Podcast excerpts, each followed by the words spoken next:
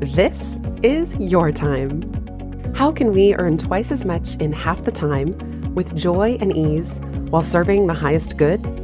That is our guiding question here at the Free Time Cafe, your home for heart based business. I'm your host, Jenny Blake. Join me for conversations with authors, friends, and fellow business owners as we explore ways to free your mind, time, and team to do your best work. Now, on to today's show. Hello, my friends. I am so excited to be here today with kindred spirit Lee LeFever.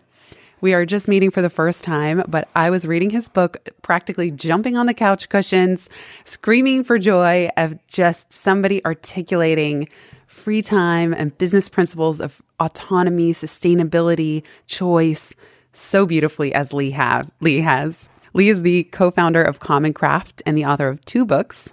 Big Enough, his most recent that we'll be talking about today, building a business that scales with your lifestyle, and The Art of Explanation, making your ideas, products, and services easier to understand. Since 2007, Common Craft, the company he co founded with his wife, Sachi, has won numerous awards. They have done, they were the original explainer videos. And you can see in their early videos Lee's hands and these hand drawn images, and they flick them out of the shot. And you, we all know because explainer videos now are a popular way of conveying information. So he and his wife Sachi are the brains behind it. They've have over 50 million views of their videos.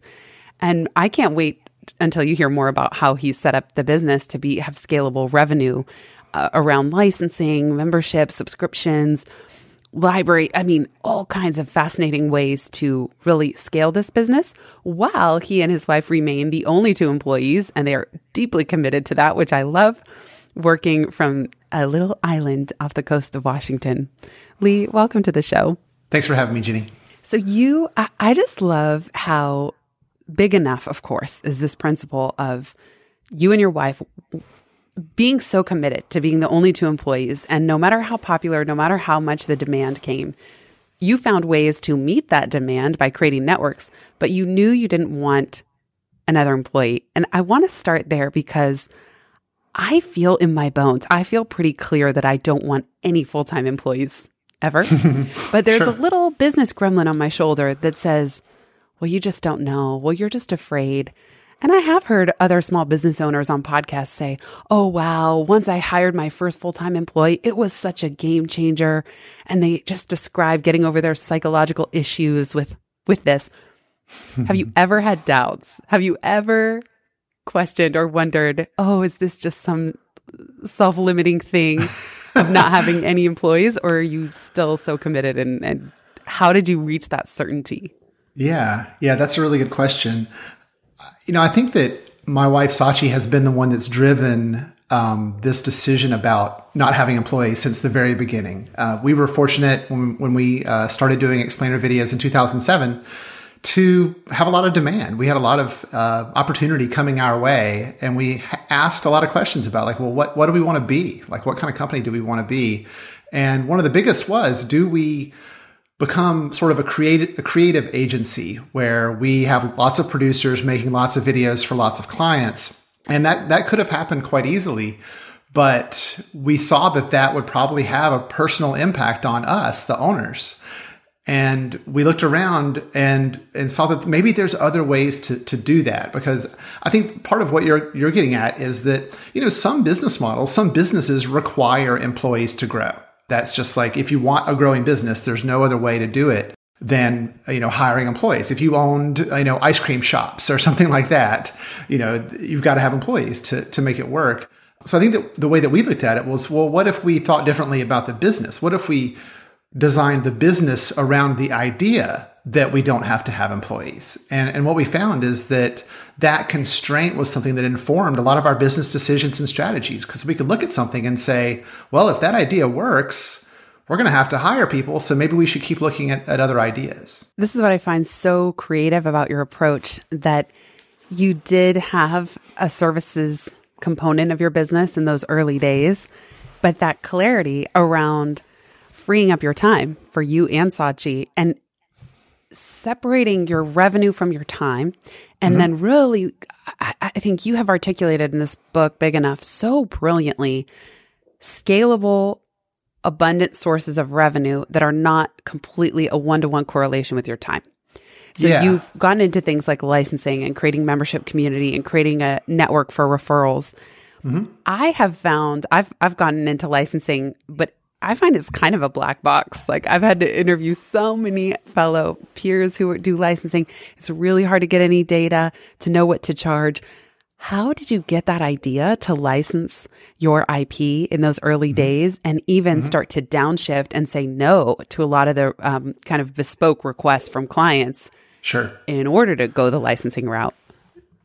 Yeah, well, like so many things with Common Craft, we really pay attention to what people are asking us for, like what they what we're hearing from fans and, and customers about what they want.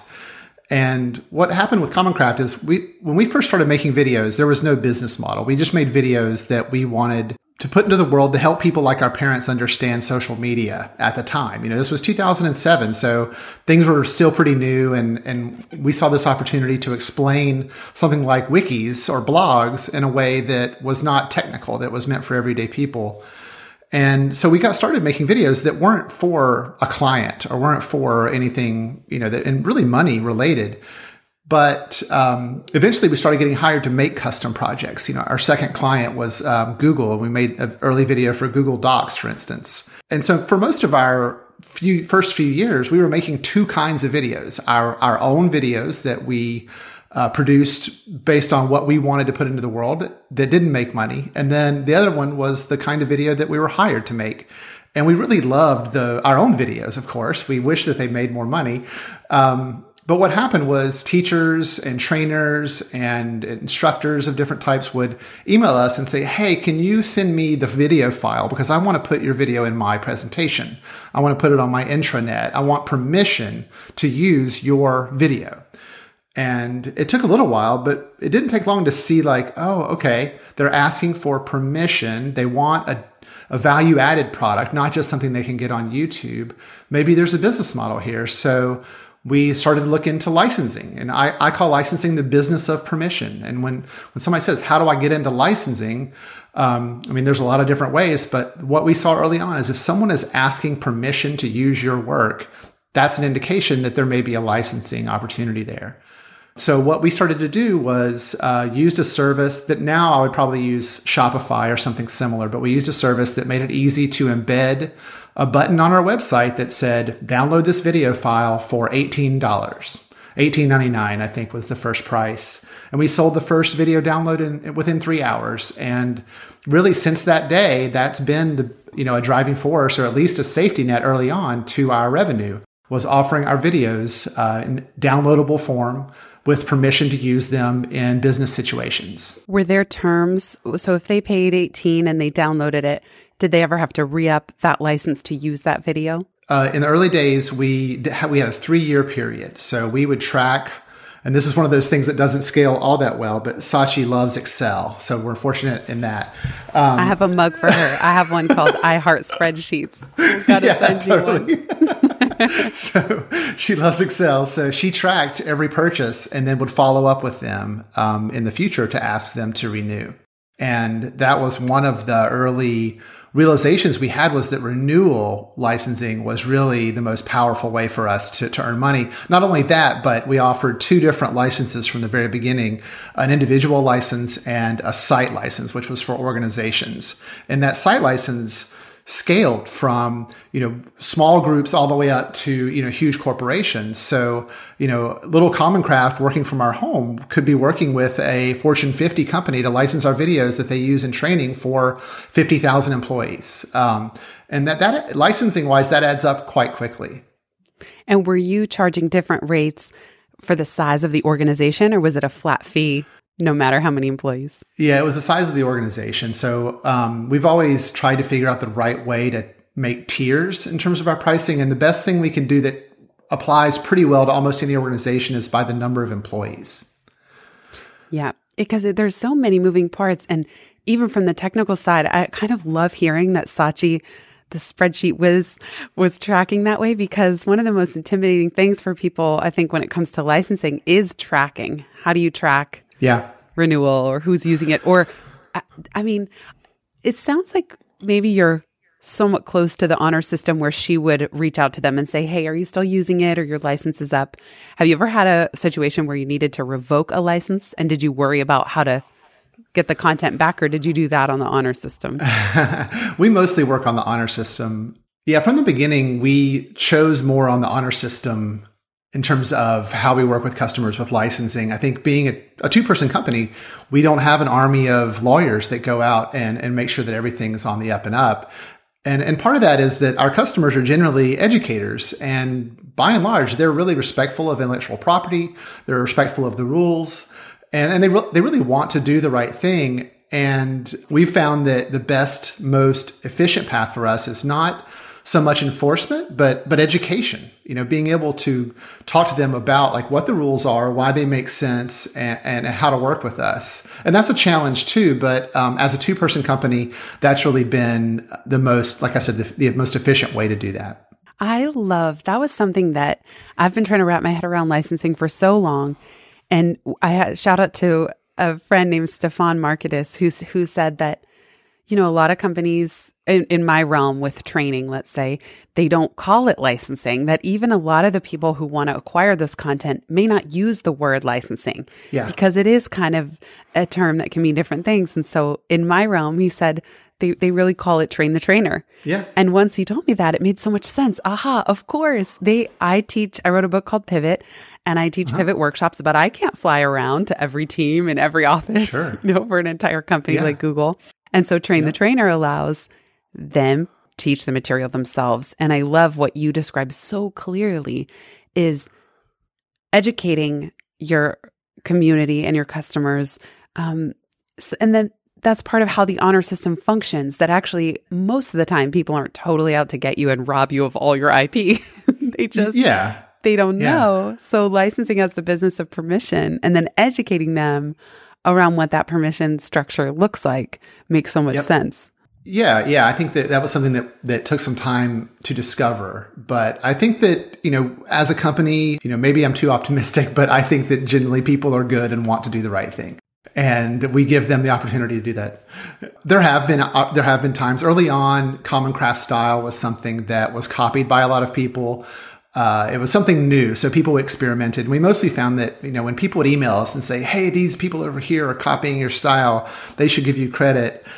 that it- they weren't actually trying to they were not going to have an impact on our business they were just experimenting and um, we we chose to have a sort of soft hand um, in that case but i think that intellectual property is like you're saying like talking about licensing uh, that's not something that we really say on our website as we license videos it's the, the the business model is sort of not that relevant, I think, to the people that end up using the videos. They want to know how we solve a problem or how we help them be better at their jobs. We'll be right back just after this. In the case of libraries or educators, you know, I love how you then set up a membership community. So it's a it's kind of like licensing, but with their membership, that's how they get mm-hmm. access to your full library and Yep. anything new.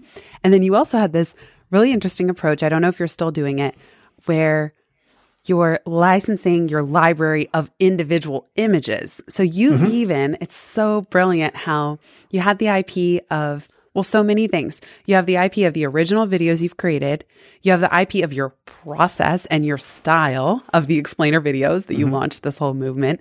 And then later you realized, oh, actually some people want to use the ingredients that go into these videos which are the images that you now draw on your wacom it sounds like Yeah. so and that those you're sometimes providing to it's almost a b2b relationship of mm-hmm. people can you explain a little bit more about how that partnership works of selling the individual images Yeah, yeah. So that uh, again came from people asking. You know, they saw that we were using this style that was very consistent. So you could do a whole video or presentation with all the same images, and they, they want, were curious if we would ever consider sharing those images. And we thought, yeah. I mean, we've been we're they're a they're a byproduct of the videos we're creating. So we have these visuals, we we could do something with them. Um, and you know, being being an author, and I think maybe some of your listeners can imagine this too. Um, when you publish a book, you're kind of always looking for how can I create, forgive this word, but some synergy between the book and my business and how can they benefit each other. And when The Art of Explanation came out, which was a book about explaining things, it wasn't necessarily about making videos, but it was about the skill of explanation. We thought, you know, the people that read the book may not need these ready-made videos about wikis, but they might be interested in using our visuals to start creating their own videos or presentations. So, to, along with the launch of the book, we built um, a library of what we call cutouts. You know, our early videos involved actually pieces of paper on a whiteboard, and uh, made that a part of Common Craft membership to sort of create that connection with the book and from that point on, that's been a big part of our business is selling the cutouts along with the videos, even though they're they're very different products. Like they don't really exist in the same world in a lot of ways, but that's kind of just what Common Craft is. You know, you mentioned that as a part of licensing. I think there is kind of an interesting point here that, you know, early on with Common Craft, within the first couple of years, we chose the licensing model as our you know what we want to be when we grow up. You know it's a it takes a long time and and there's there's it's not for everyone but just having that orientation that we are making digital products that we can sell and not being hired. Like we still get we still even today we sometimes we get hired for the right client to make videos but just making it a part of our core that we are in the intellectual property business meant that we saw all kinds of opportunities for that to branch out in a lot of different ways. And one of those was with with the cutout. So we sold them from our website. But then we realized, you know, we own these images. We can work with partners. So um, when video creation software like Vyond, what's called Vyond now, it used to be called GoAnimate. There's a lot of these, uh, you know, browser-based animated video companies that that popped up, and we thought, you know, is this an opportunity or a threat? And um, you know, we said, well, maybe this is an opportunity. So I reached out to them and said, hey, we have this library of thousands of matching images in a format you can use. How about offering them to your customers? And um, they agreed. And, and even today, Common Craft cutouts are a part of that platform. For a while, we worked with TechSmith and we worked with eLearning Brothers. And, you know, we, there was a number of opportunities there that all come back to this idea that we own that property and that we can do with it what we want. And, and something I say in the book, which I think, um, to me, it was just kind of a revel- revel- revelation to, to think about it this way that copyright is the right to make copies. And it's the exclusive right to do that. So that's all we were doing is making copies. And they happen to be digital and reproducible at uh, almost zero cost. And, and that, to me, that's kind of a, a magical business. I love your clarity around this. And it sounds like you and Sachi have such intentionality at every point. You've really sat down and I love this question. What do we want to be when we grow up as a business? And yeah. and for me too, but where you could just see the writing on the wall that or the writing on the explainer video that just doing these client projects I realized that um, what led me to licensing was that I would do this massive custom collaborative build with a client and then I realized, oh no, if I get more clients, I have to do that all over again. Yeah. I'll be miserable. Like, no new client will be a big success because it will just feel heavy of how much work I'll have to do. So why don't I create it all once mm-hmm. and then go toward licensing? It it is it is a long term. I think it is more of the long game in a sense, and you've certainly figured out much more than I have for in many facets of it. But I know that in your part, as you describe in the book, you had to say no. Like there's this fork in the road where you had to say no to a lot of client work as well and be willing to uh, recommend people in your network. I think mm-hmm. it's so brilliant that you charged people a small fee to be part of that referral network. Yeah, that kind of, uh, again, sort of grew organically. It was called the Explainer Network. And being sort of the first movers in the explainer world, we were, like I said, fortunate to have a lot of a lot of opportunities, and we we thought it was kind of a a shame to have so much demand and not enough supply because we were not into having employees, so we weren't going to grow. Um, and at the same time, other producers were who were formerly making all different kinds of videos said, "Hey, we make explainer videos too." And we saw that okay, this is going to grow, and they can they're going to hire people. They're going to get bigger. They're probably going to be able to eat our lunch if we don't watch it. So we used our unique position in the market to go to them and say, "Hey, look, we're currently the getting the demand right now." pay us a fee and we'll put you on um, a, a, listing on our website. And then when demand comes to us, we'll point you there. We'll point them to you and other other producers. And that, uh, to our surprise, worked for many years. It was like a little marketplace for us. Uh, it didn't last forever, but um, it definitely worked. I just recently heard the phrase co-opetition. Yeah. it's like, yeah. And I think you and Sachi embody that so well that because at, at, at, different points you were worried is this giving away our secret sauce even mm-hmm. in the book is this giving mm-hmm. away mm-hmm.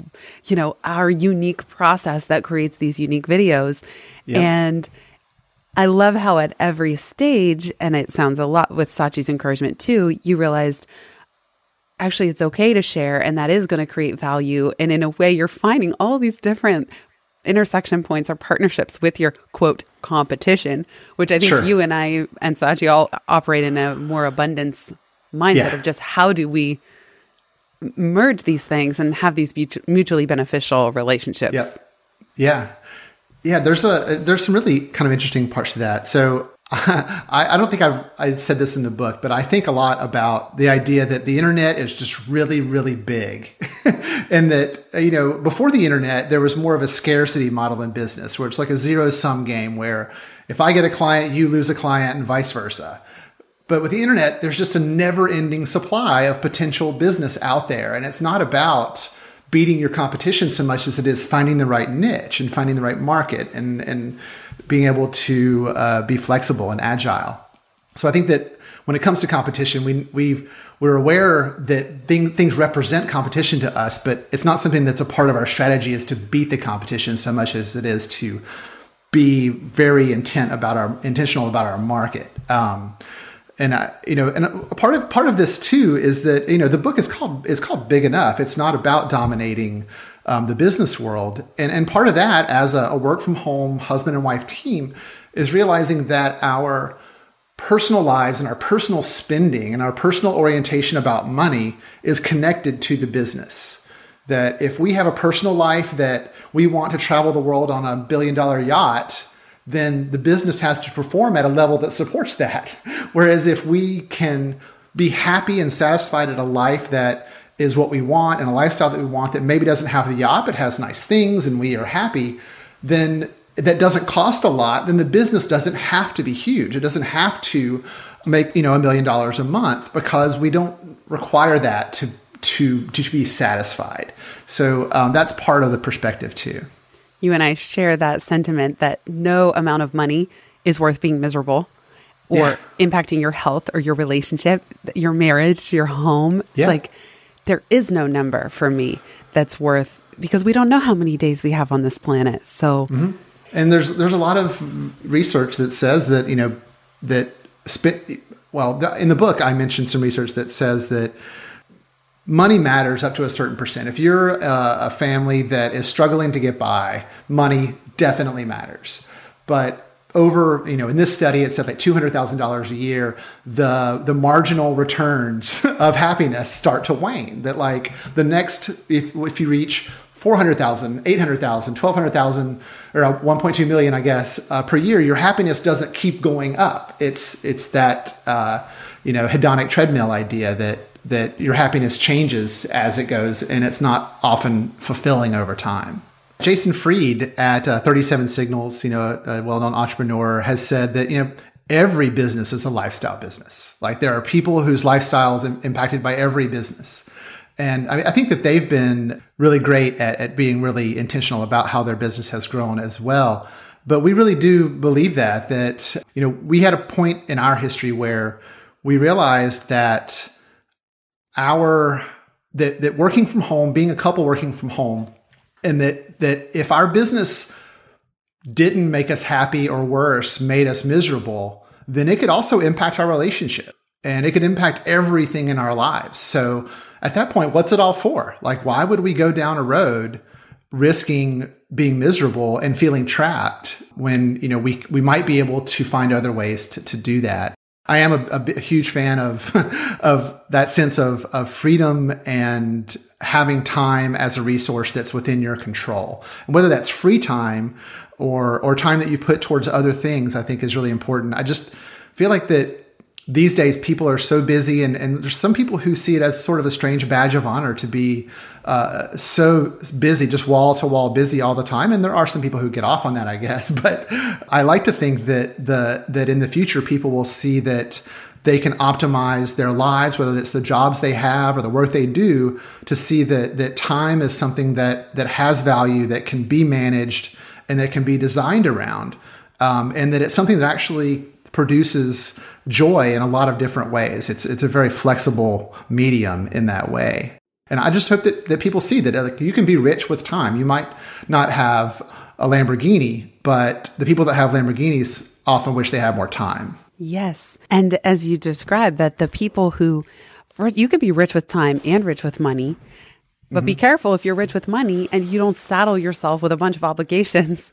Like yeah. you gave the example of, well, all of a sudden your second co- uh, country home needs repairs and the car has to go into the shop. And mm-hmm. it ends up being this complex management of burdens on our yeah, mind and time. I've, yeah, definitely. I've talked to um, wealth managers who've said that they spend so much time with people who uh, who grow to be extremely wealthy and their lifestyle just explodes with things and they spend the, la- the last half of their lives trying to simplify trying to figure out how to get their time back how to get things back under control. And um, i hope people maybe will will skip the middle part and just see that there's value and happiness and joy in being more constrained in how you think about your life and, and if you have success how that success translates to your time. And your your book is such a beautiful story of that and even where it ends up. I won't give it all away. Speaking of your book uh, you and I also share something in that I'm going rogue with my third book and going hybrid publisher. I don't even know if I'll have announced it on this podcast yet oh, cool. time. So if they get to this far in the show, you'll learn something new. I awesome. worked with um, Penguin for my last book, a portfolio specifically. And I know you uh-huh. worked with Wiley for your first and you went hybrid yep. with Big Enough. That's right. Walk us through your decision because right. there we go again, opting for freedom and agility. Yeah, uh, it really is. It really is like that. Having worked with a major publisher, um, I had a great relationship with Wiley. I, I really liked those guys. We did. Uh, we, I think we did great work together. But you know, part of the Common Craft ethos is independence and owning what you create and, and having creative control. And hybrid publishing gave me an opportunity to work with people who were industry pros, who could be you know the best editors I could ever get anywhere, that sort of thing. Yet still maintain the decision making. Um, the the only part of that that's a little bit more of a risk, as as you know, is that in hybrid public, well, in normal publishing the risk of success lies on the publisher. They're making uh, they're making a bet on you as an author to sell enough books to make to make money. With hybrid, it's your money. you're paying for, uh, in for in most cases, I believe um, you're paying. It's your money that's on the line. So you have the bottom line that you have to try to break even on.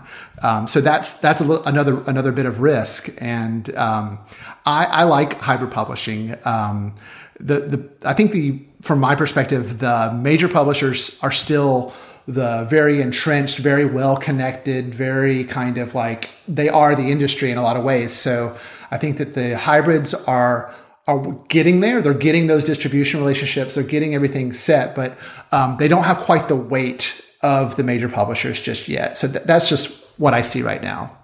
Yeah, I feel like I because I I did end up t- creating a whole proposal and had a meeting with Portfolio, and I feel like, okay, I wrote myself a book proposal. Now I wrote mm-hmm. myself an advance check. yeah. because what listeners might not know is the difference. Self publishing is you go find every single resource you need all mm-hmm. on your own. Hybrid publishing, there are houses who have teams of, of eh, tr- people who have even come from traditional publishing.